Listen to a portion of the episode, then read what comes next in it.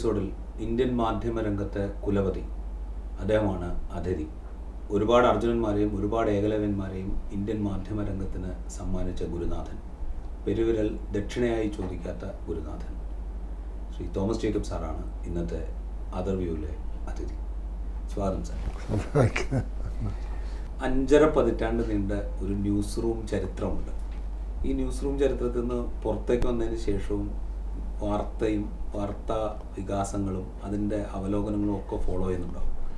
ഇപ്പോഴും പത്രം തന്നെയാണോ വാർത്തയ്ക്ക് വേണ്ടി പ്രാഥമികമായിട്ട് ഫോളോ ചെയ്യുക? പണ്ട് മുതലേ അങ്ങനെ ആയിരുന്നുകൊണ്ട് അതൊരു ശീലം.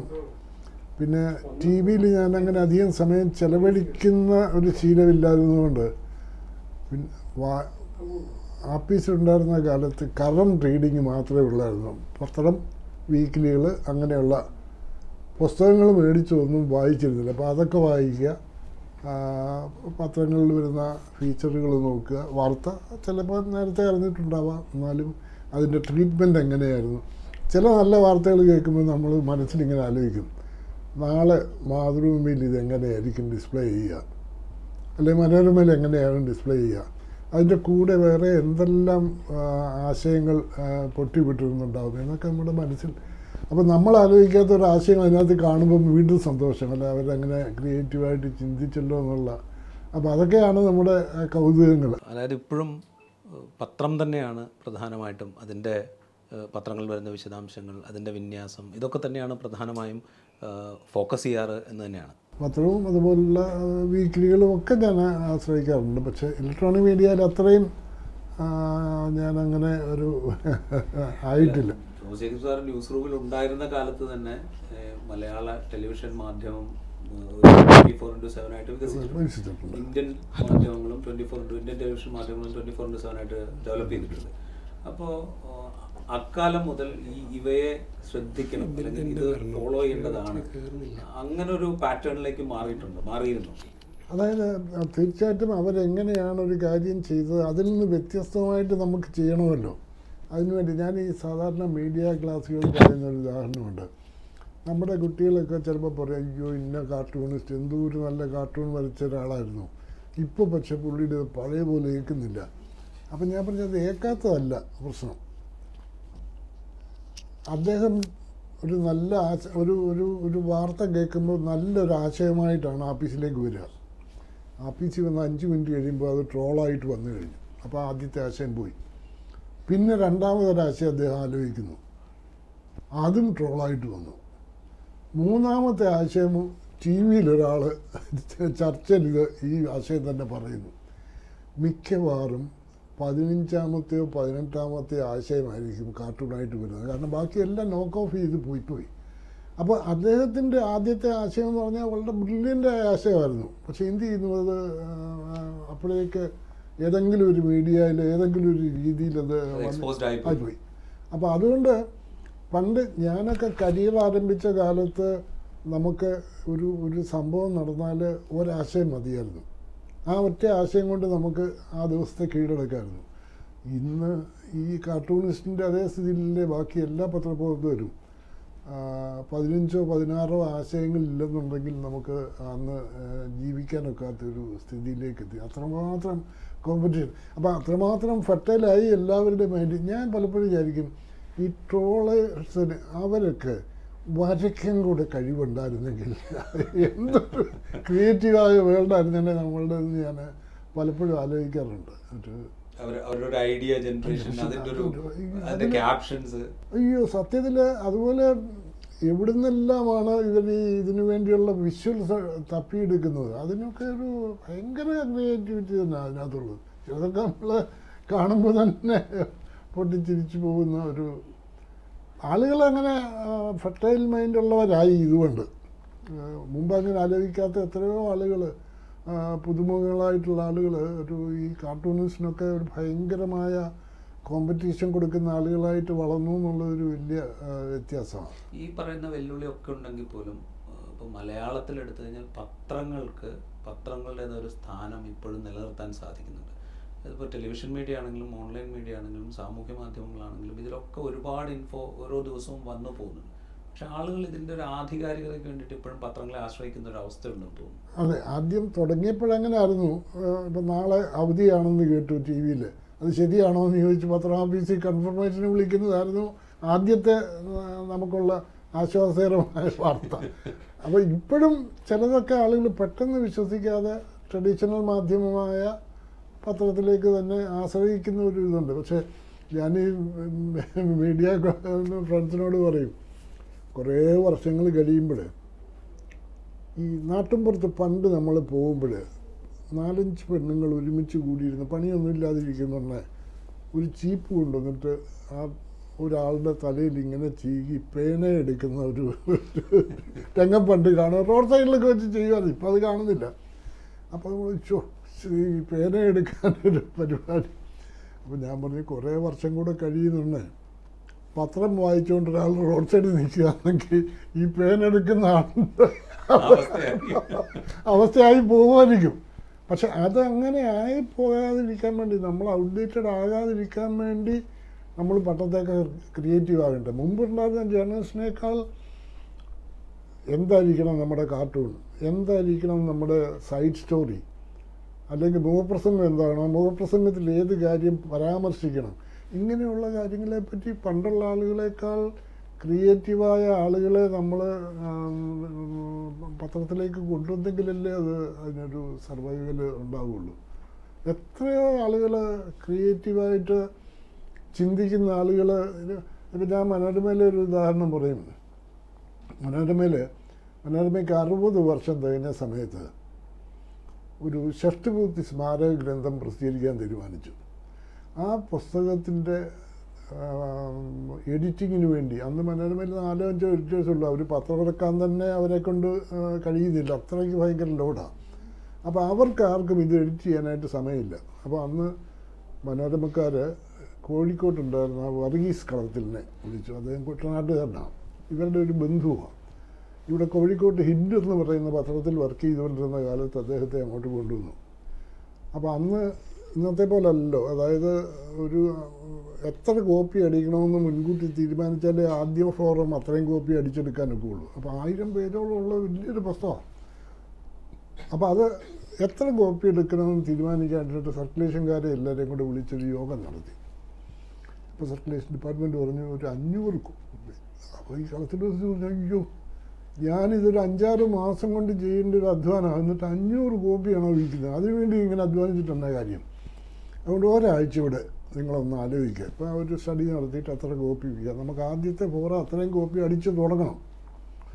പിറ്റേ ആഴ്ച വന്നപ്പോൾ റിലേഷൻകാർ പറഞ്ഞു ഞങ്ങൾ കഴിഞ്ഞ തവണ പറഞ്ഞത് കൂടിപ്പോയെന്നാണ് ഞങ്ങൾക്ക് അഞ്ഞൂറ് തന്നെ പ്രയാസമാണെങ്കിലും അഞ്ഞൂറ് അടിച്ചോ ഞങ്ങൾ അപ്പോൾ കളത്തിലോദിസ് പറഞ്ഞു ഞാൻ രണ്ടായിരത്തി രൂപ പ്രിന്റ് ചെയ്യാൻ പോവാം. അപ്പോൾ അവർ പറഞ്ഞത് വിൽക്കില്ല വിൽക്കാനുള്ള സാധനം ഞാൻ അതിനകത്ത് കൊടുത്തോളാം. അതെന്തോ ചോദിച്ചു. അപ്പോൾ അദ്ദേഹം പറഞ്ഞു മനോരമ തുടങ്ങിയിട്ട് ഇപ്പം നൂറ്റി മുപ്പത്തഞ്ച് വർഷമായി. അപ്പോൾ അറുപത് വർഷത്തിലായി ഇത് ചെയ്യുന്നത് അറുപതാമത്തെ വർഷം. അദ്ദേഹം പറഞ്ഞു നമ്മുടെ നാട്ടിലുള്ളവർ പണ്ട് പാസ്പോർട്ട് എടുക്കില്ലായിരുന്നു. ഇപ്പോൾ ഗൾഫ് അങ്ങോട്ട് ഓപ്പൺ അപ്പ് ചെയ്തില്ല അതിന് മുമ്പാണ് നാലും ആളുകൾ പാസ്പോർട്ടൊക്കെ വിദ്യാഭ്യാസമൊക്കെ ഉള്ളവർ പാസ്പോർട്ട് എടുത്ത് ഒരു ഓപ്പർച്യൂണിറ്റി കിട്ടിയാൽ പോകാൻ തയ്യാറെടുത്തുകൊണ്ടിരിക്കുക അപ്പോൾ പാസ്പോർട്ട് എടുക്കണമെങ്കിൽ ഇംഗ്ലീഷിലെ ഡേറ്റ് ഓഫ് ബർത്ത് കൊടുക്കണം. അന്ന് നമ്മുടെ നാട്ടിലെല്ലാവരും കുംഭമാസത്തിലെ ഇന്ന നാളിൽ ഇത്രാം തീയതി ജനിച്ചു എന്നാണ് അതിന്റെ കറസ്പോണ്ടിങ് ആയിട്ടുള്ള ഇംഗ്ലീഷ് ഡേറ്റ് കിട്ടണമെന്നുണ്ടെങ്കിൽ ആരുടെ അടുക്ക് എത്ര പേരുടെ അടുക്ക് പോയി ചോദിക്കണം? ഒന്നിൽ ജ്യോതിഷ പണ്ഡിതന്മാരുടെ ഇത് പഴയ പഞ്ചാംഗമുണ്ട് അവിടെയൊക്കെ ചെന്ന് കൺസൾട്ട് ചെയ്താൽ ഞാൻ ഈ അറുപത് വർഷത്തിന്റെ പുസ്തകത്തിൽ അറുപത് വർഷത്തെയും പഞ്ചാംഗം പ്രസിദ്ധീകരിക്കുക. അതിന്റെ കറസ്പോണ്ടിങ് ആയ ഇംഗ്ലീഷ് ഡേറ്റ് അതിലുണ്ടാവും. അപ്പോൾ മക്കൾ പ്രായപൂർത്തിയായി വരുന്ന എല്ലാ വീട്ടുകാരും ഇതെല്ലാം മേടിച്ച് വെക്കും എടാ നമ്മുടെ മോന്റെ ഡേറ്റ് ഓഫ് ബർത്ത് ഒക്കെ ഒന്ന് ശരിയാക്കാൻ വേണ്ടി എന്ന് പറഞ്ഞു. അതുകൊണ്ട് രണ്ടായിരത്തി അഞ്ഞൂറ് രൂപ മേടിക്കുക എന്ന് പറഞ്ഞു. ആ ഒറ്റ എഡിറ്റോറിയൽ ഡിസിഷൻ കൊണ്ട് രണ്ടായിരത്തി അഞ്ഞൂറ് കോപ്പി രണ്ടാം പതിപ്പ് ഇറക്കേണ്ടി വന്നു. അപ്പോൾ അത് അങ്ങനെ ക്രിയേറ്റീവായിട്ട് ചിന്തിക്കുന്ന ആളുകൾ ആദ്യം പോലെ ഉണ്ട് അല്ലെ കണ്ടത്തിൽ ഒരു ദിവസം തുടങ്ങിയപ്പോൾ ഇതുപോലെ പത്രത്തിന്റെ പേര്. എന്തായിരിക്കണം പേരെന്നുള്ളത് നമ്മൾ തന്നെ ആലോചിച്ചൊരു പേരിട്ടാൽ നമ്മുടെ ആ സീമയിൽപ്പെട്ടത് മാത്രമല്ലേ വരുള്ളൂ. അദ്ദേഹം അതുകൊണ്ടൊരു നൂറ് പേർക്ക് കത്തെഴുതി. ഞാനിങ്ങനെ പത്രം തുടങ്ങാൻ ആഗ്രഹിക്കുന്നു. അതിന് നല്ലൊരു പേര് സജസ്റ്റ് അന്ന് കോട്ടയത്ത് സി എം എസ് കോളേജിലെ മുൻഷിയായിരുന്ന ഇദ്ദേഹത്തിന്റെയും ഗുരുവായ വില്ലുട്ടത്ത് രാഘവൻ നമ്പ്യാരാണ് മലയാള മനോരമ എന്ന പേര്. അപ്പോൾ കിട്ടിയ പേരുകളിൽ നൂറ് പേര് മറുപടി അയച്ചില്ല. കിട്ടിയ പേരുകളിൽ നോക്കിയപ്പോൾ അതിനകത്ത് ഏറ്റവും നല്ലത് മലയാള മനോരമയാണെന്ന് ഇദ്ദേഹം തീരുമാനിച്ചു അന്ന് ഒരു രാജകീയ അംഗീകാരം കൂടെ കിട്ടാൻ വേണ്ടി തിരുവനന്തപുരത്ത് പോയി തന്റെ സുഹൃത്തായ കേരള കേരളവർമ്മ വലിയ തമ്പുരാന്റെ അടുക്കൽ കൊണ്ടുവന്ന് അദ്ദേഹത്തിന് ഇതൊക്കെ ഇത് ഇതാണ് നല്ല പേരെന്ന് പറഞ്ഞു. അങ്ങനെ തീരുമാനിച്ചു. മാതൃഭൂമിയുടെ അനുഭവമാണെന്നുണ്ടെങ്കിൽ മാതൃഭൂമിയിൽ കേശവനും എല്ലാം കൂടെ പത്രം തുടങ്ങാൻ സ്വാതന്ത്ര്യ സമരത്തെ പിന്തുണയ്ക്കാൻ വേണ്ടി കോൺഗ്രസിന്റെ ആശയങ്ങൾ പ്രചരിപ്പിക്കാൻ വേണ്ടി ഒരു പത്രം തുടങ്ങാൻ തീരുമാനിച്ചപ്പോൾ അതിന്റെ പേര് ഏതാണെന്നുള്ളത് ആദ്യമേ നിശ്ചയിച്ചു. അതറിയാത്തവരായിട്ട് കോഴിക്കോട്ട് ആരുമില്ല. അങ്ങനെ അത്ര പ്രചാരമായിരുന്നു. അങ്ങനെ ഇരിക്കെ കേശവന്റെ ഈ ആലോചനാ സംഘത്തിൽ ഉണ്ടായിരുന്ന ഒരു ഒരാൾ മദ്രാസിൽ പോയി അദ്ദേഹം അവിടെ ഒരു മാസിക തുടങ്ങി. അതിക്ക് പേരായിട്ട് പേരായിട്ടത്. അപ്പോൾ പിന്നെ അത് ഉപയോഗിക്കാൻ വയ്യാതായപ്പോഴാണ് കേശവമേനോൻ രണ്ടാമത് ആലോചിച്ച പേര് ആ മാതൃഭൂമി.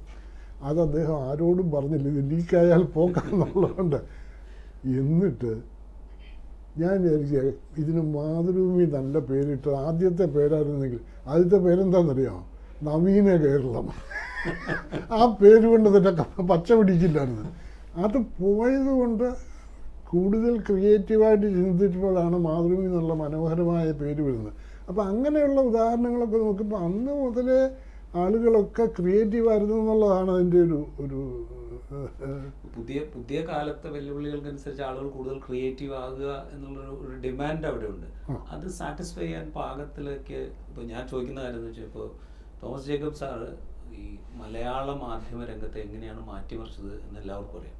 കാരണം അതിന്റെ ഡിസൈനിങ്ങിൽ അതിന്റെ വിവരങ്ങൾ കൂടുതൽ കൊടുക്കുന്നതിൽ അതുപോലെ അതിന്റെ അതിന്റെ ലേഔട്ടിൽ ഗ്രാഫിക്സ് കൊണ്ടുവരുന്നതിലൊക്കെ അതുപോലെ സ്റ്റോറി മേക്കിങ്ങിൽ ഒക്കെ ഒരുപാട് മാറ്റങ്ങൾ കൊണ്ടുവന്നു അതിൽ നിന്ന് വലിയ മുന്നോട്ട് പോക്ക് സംഭവിച്ചിട്ടുണ്ടോ? അതോ അതൊരു സ്റ്റാഗ്നന്റ് ആയ ഒരു അവസ്ഥയിൽ നിൽക്കുന്നു? ഇല്ല സ്റ്റാഗ്നന്റ് ഞാൻ ഒരിക്കലും പറയില്ല എപ്പോഴും നമ്മളെ അത്ഭുതപ്പെടുത്തുന്ന പ്രായോഗികമായ ഇത് പത്രമാസികൾ ഇലക്ട്രോണിക് മീഡിയയിൽ പലതിലും നമ്മൾ കാണുന്നുണ്ട്.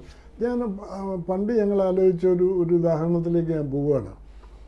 രാകേഷ് ശർമ്മ എന്ന് പറയുന്ന ഇന്ത്യക്കാരനെ ബഹിരാകാശത്തേക്ക് അയക്കാൻ തീരുമാനിക്കുന്നു. ബഹിരാകാശത്തേക്ക് അയക്കാനായിട്ട് ബൈക്കന്നൂർ എന്ന് പറയുന്ന റഷ്യൻ അവിടുന്നാണ്. അപ്പോൾ അന്ന് നമുക്ക് എന്ത് വ്യത്യസ്തമായിട്ട് ചെയ്യാം? ഇത് ആദ്യമായിട്ടാണല്ലോ ഒരു ഇന്ത്യക്കാരൻ ബഹിരാകാശത്തേക്ക് പോകുന്നത്.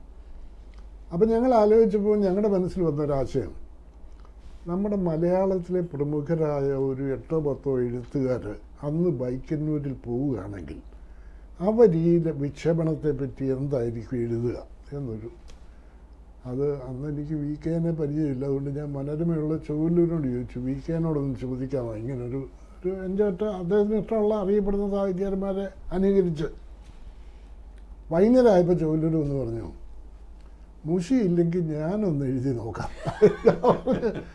കൃഷ്ണൻകുട്ടി ഇന്ന് ഒരു രണ്ടെണ്ണം എഴുതിക്കൊണ്ട് വരാൻ പറഞ്ഞു. കൃഷ്ണൻകുട്ടി അപ്പോൾ ആദ്യം എം കൃഷ്ണനായരെ പറ്റി എഴുതി. അപ്പം ബൈക്കന്നൂർ ഡേറ്റയിലാണ് ഇത് തുടങ്ങണ്ടേ? ബൈക്കന്നൂരിൽ നിന്ന് എഴുതിയിട്ട് ആളുകൾ ഉച്ചരിക്കുന്ന പോലെ ഇങ്ങനെയല്ല. അവിടെ മുതൽ കൃഷ്ണനായരുടെ ആ സ്റ്റൈലിൽ അദ്ദേഹം അത് എഴുതി. ഒ എൻ വി കുറിപ്പ് മധുര മനോജന ചൈന പോലെയുള്ള ഒരു ഗാനവുമായിട്ട്. ആ അപ്പം ഞാൻ ഒരു കൃഷ്ണൻകുട്ടി നമുക്കിത് മതി. കൃഷ്ണൻകുട്ടി അങ്ങ് കൃഷ്ണൻകുട്ടി അവസാനം എട്ട് പത്ത് സാഹിത്യകാരന്മാരെ. അപ്പം നമ്മുടെ സാഹിത്യകാരന്മാർ അവിടെ ഉണ്ടായിരുന്നെങ്കിൽ അവരെങ്ങനെ ചെയ്യുമായിരുന്നുള്ളത് എഡിറ്റോറിയൽ പേജിൽ ഒന്നാം പേജിലൊക്കെ ബൈക്ക് ബൈക്കിനുള്ള ഡെസ്പാച്ച് കെ. ഗോപാലകൃഷ്ണൻ നമ്മുടെ റിപ്പോർട്ടിന് വേണ്ടി അവിടെ പോയിട്ടുണ്ട്. എഡിറ്റോറിയൽ പേജിന്റെ നടുവിൽ ഈ താഴെ പറയുന്ന സാഹിത്യകാരന്മാർ അവിടെ ചെന്നിരുന്നെങ്കിൽ അവരെങ്ങനെയാകുമായിരുന്നു അത് കാണുക എന്നുള്ളത് ചുവല്ലൂർ കൃഷ്ണൻകുട്ടി ഭാവനയിൽ കാണുന്നു. എന്നൊരു ഹൈലൈറ്റ് കൊടുത്തുകൊണ്ട് നമ്മൾ അന്ന് ഡി സി കിഴക്കന്നൂർ ട്രിവാൻഡ്രത്ത് എന്തോ ഒരു കാര്യത്തിന് പോയതാണ് ട്രെയിനെ വെച്ചത് ചേട്ടാ ഇവന്മാരൊന്നും പോയത് ഞാൻ അറിഞ്ഞില്ലല്ലോ ഉടനെ തന്നെ ഡി സി കോട്ടയത്ത് വിളിച്ചു പ്രസിൽ പറയാനായിട്ട് അദ്ദേഹത്തിന്റെ അസിസ്റ്റന്റിനോട് പറഞ്ഞു മറ്റന്നാൾ മുതൽ മൂന്ന് ദിവസത്തേക്ക് വേറൊന്നും പ്രിന്റിങ് ഷെഡ്യൂൾ എടുക്കരുത്. നമുക്കൊരു നാല് ദിവസം കൊണ്ടൊരു പുസ്തകം ഇറക്കാനുണ്ട് അപ്പോൾ ഈ സാഹിത്യകാരന്മാർ രണ്ട് ദിവസം തിരിച്ചു വരുമല്ലോ. അവരെ കൊണ്ട് പിടിച്ചിരുത്തി പൗപ്പത്ത് പേര് എഴുതി. മനോരമയിലൊരു പാരഗ്രാഫല്ലോ. അതെല്ലാം കഴിഞ്ഞ് ഡി സി തിരുവനന്തപുരത്ത് എത്തിക്കഴിഞ്ഞ് പത്രം ആയതുകൊണ്ട് മറിച്ചപ്പോഴാണ് ചൊവ്വല്ലൂർ അയ്യോ ഇത് ചുവല്ലൂർ എന്നിട്ട് എന്നെ വിളിച്ച് പറഞ്ഞു താൻ എന്നാ ചതിവാ ചെയ്തത്? ഞാനിത് പുസ്തകമാക്കാൻ വരെ ആലോചിച്ചാന്ന് പറഞ്ഞു. അപ്പം ഞാൻ പറഞ്ഞ ഒരു കാര്യത്തെപ്പറ്റി എത്ര ആളുകൾ ഏതെല്ലാം വിധത്തിൽ മനോരമയിലെ ടീം ഇവരെ കൊണ്ട് എഴുതിക്കാൻ തീരുമാനിച്ചു. ഡി സി ഏതാ അവരെ കൊണ്ട് എഴുതിച്ച് പുസ്തകമാക്കാൻ തീരുമാനിക്കുന്നു. അല്ലെങ്കിൽ ഡി സിയുടെ പറയുമ്പോൾ എന്റെ എന്റെ മനസ്സിലെ ഡി സിയെ പറ്റിയുള്ള ഏറ്റവും ബഹുമാനം തകഴി ചെമ്മീൻ എന്ന് പറയുന്ന ഒരു നോവൽ എഴുതിക്കൊണ്ടിരിക്കുകയാണ്. ഇങ്ങനെ ഭയങ്കരമായിട്ട് അപ്പോൾ അന്ന് എസ് പി സി എസിൽ മാത്രമേ പ്രസിദ്ധീകരിക്കാൻ കഴിയുള്ളൂ അന്ന് വേറെ ഡി സി ഒന്നും ഇല്ലല്ലോ. അപ്പോൾ ഇതിങ്ങനെ പറഞ്ഞു തുടങ്ങിയിട്ട് രണ്ടു കൊല്ലം ആയി. എന്ത് ചെയ്താൽ ഈ നോവൽ അങ്ങോട്ട് റെഡിയാകുന്നില്ല അവസാനം തകഴിയെ ഒരു ദിവസം ഡി സി പോയി അറസ്റ്റ് ചെയ്ത് കോട്ടയത്ത് കൊണ്ടുവന്നു. കോട്ടയത്ത് ബോട്ട് ഹൗസ് കഫേ എന്ന് പറയുന്ന boat house cafe and lodge അതിലെ ഒരു മുറിയിൽ ഉടമസ്ഥൻ മത്തായിക്കുട്ടി എന്ന് പറയുന്നത് ഞങ്ങളുടെ റിലേറ്റീവാണ് മത്തായിക്കുട്ടി ഏൽപ്പിച്ചിട്ട് പറഞ്ഞു ഇയാളെ വീട്ട് ഇതിനകത്തുനിന്ന് പുറത്തേക്ക് വിടരുത്. ഭക്ഷണമൊക്കെ യഥാസമയം ചായ? എന്ത് വന്നു വെച്ചാൽ എത്തിച്ചോണം വൈകുന്നേരം ഒരു കുപ്പി കള്ള് വേണമെങ്കിൽ അവിടെ കൊടുക്കാം. പക്ഷേ ഇയാളെ കള്ള് ഷാപ്പിലേക്ക് വിടരുത്. അത് ഒരു പരിപാടി പോകും. നോവൽ എഴുതി തീർന്നാൽ വേണമെങ്കിൽ ഒരു ബീറോടെ കൊടുക്കാം.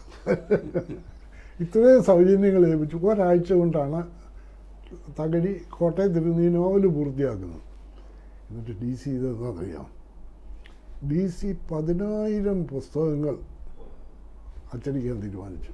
ഫസ്റ്റ് എഡിഷനിൽ ഇന്ന് പോലും മലയാളത്തിലൊരു നോവൽ പതിനായിരം കോപ്പി അടിച്ചു തുടങ്ങിയാൽ ഭയങ്കര റിസ്ക്കാണ് പക്ഷെ അതിന് ഒരു മാജിക് ഫിഗർ അച്ചീവ് ചെയ്യാൻ വേണ്ടി അദ്ദേഹം ചെയ്തത് ഒരു മാജിക് പ്രൈസും. നിങ്ങളുടെ കയ്യിലുള്ള നോട്ടിൽ ഏറ്റവും വില കുറഞ്ഞ നോട്ട് കൊടുത്താൽ പുസ്തകം കിട്ടും ഒരു രൂപയ്ക്ക്. ഒരു രൂപയ്ക്ക് ചെമ്മീൻ എന്ന് പറഞ്ഞാൽ ഇത്രയും വലിപ്പമുള്ള ഒരു. പുസ്തകം. അങ്ങനെയാണ് അദ്ദേഹം ഈ നമ്മുടെ മലയാളത്തിൽ ഈ എന്താണ് പറയുന്നത് ഈ ഹാർഡ് ബൗണ്ട് അല്ലാത്ത paper paperback paperback revolution തുടങ്ങുന്നത് അന്ന് മുതലാണ് അപ്പം ഞാൻ ചോദിച്ചു എന്തൊരു ബില്ലിന്റെ ആശയം. പതിനായിരം കോപ്പി അടിക്കുക ഇന്നാണെങ്കിൽ ഒരു എഡിഷനിൽ രണ്ടായിരം കോപ്പി മൂന്ന് ഇപ്പോൾ അത് മാറിയിട്ട് പ്രിന്റ് ഓൺ ഡിമാൻഡ് ആയതുകൊണ്ട് മുപ്പത്തഞ്ച് കോപ്പിയൊക്കെ അടിക്കുന്നത് രണ്ടാമത്തെ എഡിഷൻ മറ്റേന്ന് പറഞ്ഞു. പ്രിന്റ് ഓൺ ഡിമാൻഡ് വന്നോടി എന്തൊരു റെവല്യൂഷനെ പറ്റി ഏത് പുസ്തകത്തിൽ അപ്പോൾ ഫസ്റ്റ് എഡിഷനിൽ ഒരു മിസ്റ്റേക്ക് ഉണ്ടെന്ന് അതിപ്പോൾ നൂറ് കോപ്പി കഴിയുമ്പോൾ നമുക്ക് ശരിയാക്കാം. എന്നിട്ട് ഒരു ടെക്നോളജിക്കൽ ഒരു ഈ എക്സലൻസ് വന്നതോടുകൂടി എന്തെല്ലാം കാര്യങ്ങളിലൊരു ഭീകരമായ ഞാനിന്ന് നമ്മുടെ ജേർണലിസം പുതിയ ആളുകളോട് ഇങ്ങനെ ഇവിടെ പ്രസ് ക്ലബ്ബിൽ സംസാരിക്കുമ്പോൾ ഞാൻ പറയായിരുന്നു ഓരോ കാര്യങ്ങളിലും വന്ന ഒരു റവല്യൂഷൻ പണ്ട് നമ്മൾ ഹോട്ടലിൽ പോയി നമുക്കൊരു ചാവി തന്നാൽ ആ ചാവിയും കൊണ്ട് നമ്മൾ പുറത്തോട്ട് പൂട്ടിയേച്ച് പോകും പൂട്ടിയേച്ച് പോകുമ്പോൾ നമ്മൾ ലൈറ്റ് ഓഫ് ചെയ്തിട്ടുണ്ടാവില്ല എ സി ഓഫ് ചെയ്തിട്ടുണ്ടാവില്ല. പിന്നീട് അവിടുത്തെ ഒരു സ്റ്റാഫ് വന്ന് ഡ്യൂപ്ലിക്കേറ്റ് കിറ്റ് തുടങ്ങി ഇതെല്ലാം ഓഫ് ചെയ്ത് പോകണം അത് കഴിഞ്ഞ് നമ്മൾ പുറത്തേക്ക് പോയി പോയിട്ട് തിരിച്ചു പറയാം താക്കോൽ കളഞ്ഞു പോയി. ആ ഡ്യൂപ്ലിക്കേറ്റ് കിട്ടൊന്ന് തുറന്നു തരാൻ പറയും. അങ്ങനെ താക്കോൽ വീണ്ടും ഉണ്ടാക്കണം. ഇങ്ങനെയുള്ള കഷ്ടപ്പാടിരിക്കുമ്പോഴാണ് ഈ താക്കോൽ പുറത്ത് കൊണ്ടുപോകാതിരിക്കാൻ എന്നാ മാർഗം? അതൊരു ഭയങ്കര സ്റ്റോണിന്റെ അത്രയും വെയിറ്റുള്ള എന്തെങ്കിലും ഒരു കട്ട ഇരുമ്പ് കട്ട ആയാലും വേണ്ടില്ലായിരുന്നു അപ്പോൾ അവന് പോക്കറ്റ് ഇടാൻ പറ്റില്ല കയ്യിൽ കൊണ്ടുവയ്ക്കാൻ ഭാരം അപ്പോൾ ഇവൻ കൗണ്ടറിൽ തന്നെ പോകുന്നു. പറഞ്ഞു അതെല്ലാം കഴിഞ്ഞിട്ട് ഈ കാടായതിന് ശേഷമുള്ള ഒരു റെവല്യൂഷൻ കാടായതിന് ശേഷം എന്ന് വെച്ചാൽ ഇവൻ പുറത്ത് പോയാൽ ഇമ്മീഡിയറ്റ്ലി പവർ കണക്ഷൻ പോയി കഴിഞ്ഞു. പവർ കണക്ഷൻ പോകുമ്പോൾ നമ്മൾ ഇവിടുന്ന് എഴുന്നേറ്റ് അവിടെ വരെ ഇരുട്ടത്ത് ചെല്ലുമ്പോൾ മറിഞ്ഞു വീഴുമെന്നുള്ള പരാതി വന്നപ്പം. ഇത് ഊലിയല്ല രണ്ട് രണ്ട് മിനിറ്റ് കഴിഞ്ഞു അപ്പം അങ്ങനെ എത്രയോ പേരുടെ ആശയങ്ങൾ അതിലേക്ക് വന്നത്. ഇന്ന് അതിനെ ബീറ്റ് ചെയ്യാനായിട്ടുണ്ട്. കുറേ കഴിയുന്നുണ്ടെങ്കിൽ ഇനിയിപ്പോൾ നമ്മുടെ മൊബൈൽ ഫോണിലേക്ക് നമ്മൾ വന്നാൽ ഉടനെ തന്നെ ഇതെല്ലാം തരുന്ന ഒരു സംവിധാനം വരികയല്ലേ? അതൊരു ഒരു ഭയങ്കര എല്ലാ നമ്മുടെ ഏത് സാധനങ്ങളെ പറ്റിയാലും ഫാനാണെങ്കിലും ഫാൻ ഇവിടെ ഇല്ലെന്നുണ്ടെങ്കിൽ നമുക്ക് കിട്ടുകയില്ല അവിടെ പോയി ആ ഫാനിന്റെ കീഴിൽ ഇരിക്കണം. അപ്പോഴൊരാളൊരു പെഡസ്റ്റൽ ഫാൻ കണ്ടുപിടിച്ചു. ആ പെഡസ്റ്റൽ ഫാൻ കണ്ടുപിടിച്ചപ്പോഴും സംഗതി അല്ലാണെങ്കിലും അത് അവിടെ നിന്ന് ഇങ്ങോട്ടൊന്ന് മാറ്റി വെക്കണമെങ്കിൽ രണ്ടുപേര് പിടിക്കണം. അത് കഴിഞ്ഞപ്പോൾ ടേബിൾ ഫാൻ വന്നു. അങ്ങനെ ഒരു റേഞ്ച് ഓഫ് ഇത് ഇങ്ങനെ എ സി വളരെ നല്ലതാണ് പക്ഷേ അതിന്റെ ശബ്ദം കൊണ്ട് നമുക്ക് ഉറങ്ങാൻ പറ്റുന്നില്ല. അപ്പോൾ ഇപ്പോഴത്തെ എ സിയിൽ എന്താണെന്ന് പറഞ്ഞാൽ സ്പ്ലിറ്റ് എ സി എന്ന് പറയുമ്പം തണുപ്പ് ഇവിടെ ശബ്ദം അയൽവക്കക്കാലത്ത് പറ്റുന്നതാണ് അപ്പോൾ അങ്ങനെ ഒരു ടെക്നോളജിക്കൽ എവല്യൂഷൻ ഇങ്ങനെ നടന്നുകൊണ്ടിരിക്കുന്നത് അത് പത്രത്തിലായാലും ഏത് മീഡിയയിലായാലും അത് ഇന്നോവേറ്റ് ചെയ്യാതെ സർവൈവൽ ഇല്ല എന്നുള്ളതാണ് അത് ലോകം മുഴുവൻ തെളിയിച്ചുകൊണ്ടിരിക്കുന്നത്. അത് നമ്മുടെ നാട്ടിലും ആ വ്യത്യാസങ്ങൾ ഉണ്ടാക്കും. അങ്ങനെ ചിന്തിക്കുന്നവരുണ്ടാവും. ഇപ്പോഴുള്ളവർ അങ്ങനെ ചിന്തിക്കുന്നില്ലെങ്കിൽ അവരങ്ങനെ പാകപ്പെട്ടു വരും. പാകപ്പെട്ടു വന്നില്ലെങ്കിൽ നമ്മൾ പുറത്തു പോകാന്നുള്ളതേ ഉള്ളൂ. ഒരു ഈ ടെക്നോളജിക്കൽ അഡ്വാൻസ്മെന്റും അതുണ്ടാക്കിയ സൗകര്യങ്ങളും ഒക്കെ മാധ്യമങ്ങളിൽ വലിയ തോതിൽ ഉപയോഗിക്കുന്നുണ്ട്.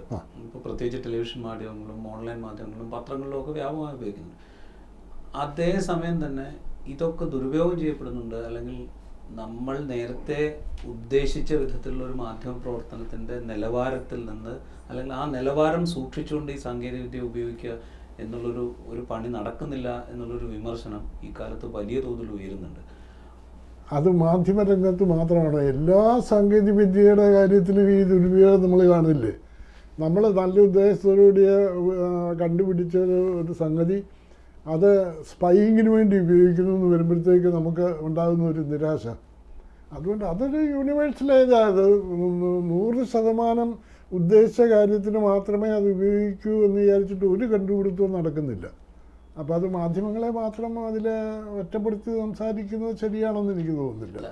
സാങ്കേതികവിദ്യ മാറ്റി നിർത്തിയാൽ മാധ്യമ പ്രവർത്തനത്തിന്റെ ഒരു നിലവാരത്തെക്കുറിച്ചും മാധ്യമ പ്രവർത്തനം പലപ്പോഴും വസ്തുതകളിൽ നിന്ന് മാറിപ്പോകുന്നു എന്നുള്ളതിനെക്കുറിച്ചൊക്കെ വലിയ വിമർശനം ഈ സജീ സമീപകാലത്ത് വലിയ തോതിൽ വരുന്നുണ്ട്. മാധ്യമങ്ങളും മാധ്യമ പ്രവർത്തകരും വഴി തോന്നുന്ന സോഷ്യൽ ഓഡിറ്റിങ്ങിന് വിധേയമാകുന്നുണ്ട്.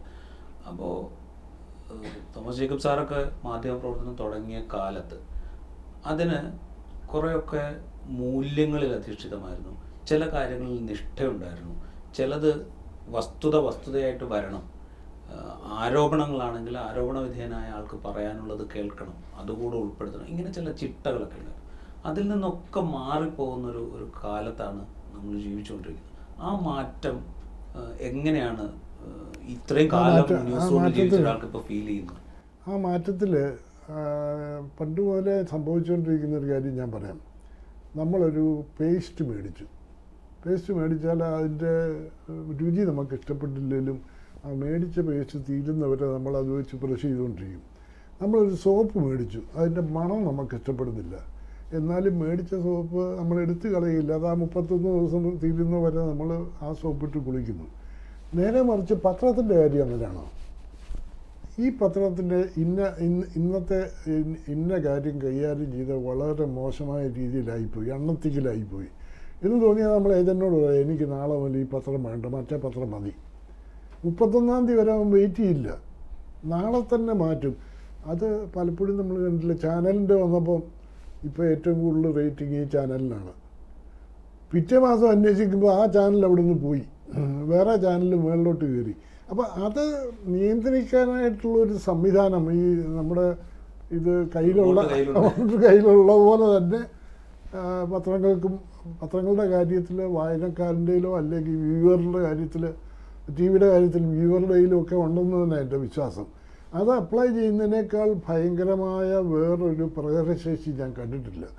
ഇപ്പോൾ ഗവൺമെന്റ് ഗവൺമെന്റിനെ നമ്മളങ്ങനെയല്ല ഒരു ഗവൺമെന്റ് നല്ലതെന്ന് നമുക്ക് തോന്നി അത് അൺപോപ്പുലറായി കഴിയുമ്പോൾ നമ്മളവരെ അവരെ അടുത്ത തവണ പരാജയപ്പെടുത്തുകയില്ല ചെയ്യുന്നത്. അതുപോലുള്ളൊരു സംവിധാനം ഈ മീഡിയയുടെ കാര്യത്തിൽ ഉണ്ടെന്ന് തന്നെയാണ് ഞാൻ വിശ്വസിക്കുന്നത്. ഒരു പക്ഷെ അതുണ്ടായിരിക്കെ തന്നെ ഇപ്പോൾ ഇപ്പോൾ റീസെന്റ് ആയിട്ട് തന്നെ പല ഇൻസിഡൻസും നമ്മുടെ മുമ്പിലേക്ക് വരുന്നു. അപ്പോൾ വാർത്തയ്ക്ക് വേണ്ടി വാർത്ത സൃഷ്ടിക്കുന്നത് നമ്മുടെ മുമ്പിലേക്ക് വരുന്നു. ഒരു ഒരു ചെറിയ സംഗതി അതിന്റെ ഔട്ട് ഓഫ് പ്രൊപ്പോർഷനായിട്ട് വലുതാക്കി കാണിക്കുന്നത് നമ്മുടെ മുമ്പിലേക്ക് വരുന്നത് ഇങ്ങനെ പല സംഗതികൾ നടക്കുന്നുണ്ട്.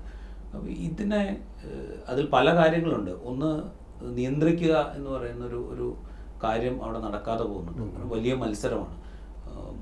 തൊട്ടു മുമ്പിൽ ഓടുന്നവനോ അല്ലെങ്കിൽ തൊട്ടു മുമ്പിൽ റേറ്റിംഗിൽ നിൽക്കുന്നവനോ ആയിട്ട് മത്സരിക്കുമ്പോൾ സ്വാഭാവികമായിട്ടും അവൻ കൊടുക്കുന്നതിന് മുമ്പേ കൊടുക്കുക എന്നുള്ളതിനാണ് പ്രാമുഖ്യം. അത് വസ്തുത ഉണ്ടോ ഇല്ലയോ എന്നുള്ളത് രണ്ടാമത്തെ പ്രയോറിറ്റി ആയിട്ട് മാറുന്നൊരവസ്ഥയുണ്ട്. അപ്പോൾ ഈ മത്സരം ഏത് വിധത്തിലാണ് നമ്മളുടെ ഒരു ഈ മാധ്യമങ്ങളുടെ ഒരു വിശ്വാസ്യതയെ ബാധിക്കുന്നത്? അതായത് മാധ്യമങ്ങളെ സംബന്ധിച്ചുള്ള ഏറ്റവും വലിയ കാര്യം താങ്കൾ പറഞ്ഞതല്ല വിശ്വാസ്യത എന്നുള്ള. ആ ക്രെഡിബിലിറ്റി പോയാൽ പിന്നെ ആർക്കെങ്കിലും നിലനിൽപ്പുണ്ടോ? നമ്മൾ പത്രങ്ങളിൽ എത്രയോ ഉദാഹരണങ്ങൾ കാണുന്നു. എത്രയോ വൻ മുന്നേറ്റം നടത്തിയ പല പത്രങ്ങളും ഇല്ലാതായില്ലേ? ഇവിടെ തന്നെ ഇതുപോലൊരു വാർത്ത ഉണ്ടാക്കിയ ചാനൽ ഉണ്ടാക്കി കഴിഞ്ഞപ്പോൾ ചാനൽ തന്നെ ഇല്ലാതായി പോയില്ലേ? അപ്പോൾ ആ വിശ്വാസ്യത എന്ന് പറയുന്നത് നിലനിർത്താൻ ശ്രമിക്കാത്ത ഒരെണ്ണത്തിനും ഒരു സർവൈവൽ ഉള്ളതായിട്ട് എനിക്ക് എനിക്ക് തോന്നുന്നില്ല. അത് ഏത് മീഡിയ ആയാലും പ്രിന്റ് മീഡിയ ആയാലും ഇലക്ട്രോണിക് മീഡിയ ആയാലും പിന്നീട് ഡിജിറ്റലിൽ വന്ന ഏത് ശാഖകളിലായാലും അക്കാര്യം ഒരു ഒരു ഏറ്റവും പ്രധാനമായ ഒരു ഇതായിട്ട് തന്നെയാണ് ഞാൻ കാണുന്നത്. ഇപ്പൊ ഈ വിശ്വാസ്യത നിലനിർത്തുക എന്ന് പറയുമ്പോൾ ഈ മത്സരം അവിടെ വലിയ തോതിലുണ്ട്. ഈ വേഗം ഒരു പ്രധാനപ്പെട്ട ഘടകമാണ് നമ്മുടെ ഫൈറ്റ് സമയത്തിനോടാണ് ആദ്യം കൊടുക്കുക എന്നുള്ളതാണ് പ്രാധാന്യം. അപ്പോൾ അപ്പോ അതിനോട് മത്സരിക്കാൻ പാകത്തിലേക്ക് എക്യുപ്ഡ് ആവുക എന്ന് പറയുന്നത് ഒരു ജേർണലിസ്റ്റ് ഒരു മാധ്യമ പ്രവർത്തകനെ സംബന്ധിച്ച് പ്രധാനമാണ്. പക്ഷെ അവന് അതിനുള്ള സൗകര്യമില്ല. അതിനുള്ള സമയം കിട്ടില്ല അതിന് പഠിക്കാനുള്ള അവസരം ഉണ്ടാവില്ല.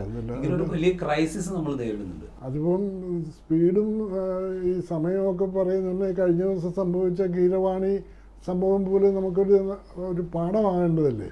നമ്മൾ എത്ര സ്പീഡിൽ വർക്ക് ചെയ്താലും അതിങ്ങനെ വന്ന് ഏത് അസ്റ്റന്റ് വരെ പോയി? ആശാരിമാർ വന്നു. അവസാനം ആശാരിമാരുടെ തട്ടും മുട്ടും കേട്ടാണെന്ന് വരെ നമ്മുടെ ഇലക്ട്രോണിക് മീഡിയയിൽ വന്നു. അപ്പോൾ ഇതുപോലുള്ള സംഭവങ്ങൾ പണ്ടും പറ്റിയിട്ടുണ്ട് പത്രങ്ങളിൽ പറ്റിയിട്ടുണ്ട്. ഒരു അല്ലാതെ മറ്റേ മീഡിയ മാത്രമായിട്ട് ഞാൻ പറയുന്നതല്ല. വിശ്വാസ്യത അങ്ങനെ വിശ്വാസ്യത പോയ ഒരു ഒരു സംഗതിക്ക് എത്ര കാലം നിലനിൽക്കാൻ കഴിയും നേരെ മറിച്ച് ഒരിക്കൽ പറ്റിയാണ് ഒരു സ്പീഡിൽ എഴുതി ഇപ്പോൾ കാക്കനാട് തന്നെ ആം, എന്റെ കഥ ആദ്യം അധ്യായങ്ങൾ മലയാളത്തിലേക്ക് ആക്കിയത് അദ്ദേഹമാണ്. അദ്ദേഹത്തിന്റെ എഴുത്തിന്റെ ഭംഗിയും അതിന്റെ ആസ്വാദ്യതയ്ക്ക് ഒരു കാരണമായിരുന്നു. പക്ഷെ അദ്ദേഹം തന്നെ പറഞ്ഞിട്ടുണ്ട് അതിൽ ട്യൂബ് റോസ് എന്ന് എഴുതി. മാധവക്കുട്ടി എന്താണ് ട്യൂബ് റോസ് എന്ന് എനിക്കറിയില്ല. ഞാൻ അടുത്തിരുന്ന പത്രാധിപർ വി ബി സിയോട് ചോദിച്ചു. വി ബി സി പറഞ്ഞു അല്ല ഈ ട്യൂബിനകത്ത് വളർത്തുന്ന റോസ് ആയിരിക്കും. എന്ന് പറഞ്ഞു. ഞാൻ അങ്ങനെ എഴുതി. അതോടുകൂടി മാധവൻകുട്ടി ഭയങ്കര ബഹളമാക്കി. ഇത് റോസിന്റെ മണമോ റോസിന്റെ രൂപഭാവങ്ങളോ ഇല്ലാത്ത ഒരു ഒരു അതിന്റെ മലയാളത്തിന്റെ പേര് ഇപ്പോൾ പെട്ടെന്ന് പറഞ്ഞുപോയി അതായിരുന്നു ഇത്.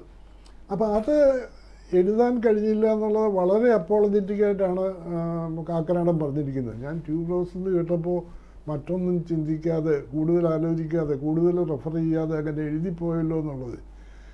അങ്ങനെ കൺഫസ് ചെയ്യുന്നതിനകത്ത് ഒരു തെറ്റുമില്ല. പക്ഷേ നിരന്തരമായിട്ട് കാക്കനാടൻ എഴുതുന്ന എല്ലാത്തിനകത്തും ഇങ്ങനെ വന്നെന്ന് പറഞ്ഞാൽ പിന്നെ കാക്കനാടൻ തർജമ ചെയ്തൊരു കാര്യം നമ്മൾ വായിക്കുമോ അതൊരു ശാസ്ത്രതയുടെ പ്രശ്നമാണ്.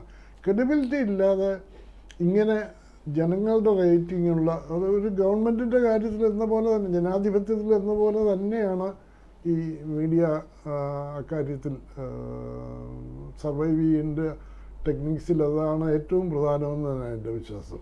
മാധ്യമപ്രവർത്തകൻ മാധ്യമങ്ങൾ ഇതിന്റെയൊക്കെ വിശ്വാസ്യത സ്വതന്ത്ര മാധ്യമ പ്രവർത്തനത്തിന്റെ നിലനിൽപ്പിന് അനിവാര്യമായ ഒരു ഘടകമാണ്. അതിന്റെ നിലനിൽപ്പ് സ്വതന്ത്ര മാധ്യമ പ്രവർത്തനം മാധ്യമപ്രവർത്തകരുടെയും മാധ്യമങ്ങളുടെയും വിശ്വാസ്യത ഇതൊക്കെ ചോദ്യം ചെയ്യപ്പെടുന്നുണ്ടോ? ആ ചോദ്യം ചെയ്യപ്പെടുന്നതിൽ അടിസ്ഥാനങ്ങളുണ്ടോ? ഇതേക്കുറിച്ചൊക്കെ സംസാരിക്കുന്നുണ്ട് തോമസ് ജേക്കബ് സാറ്. അതിലേക്ക് നമുക്ക് അടുത്ത എപ്പിസോഡിൽ വരാം.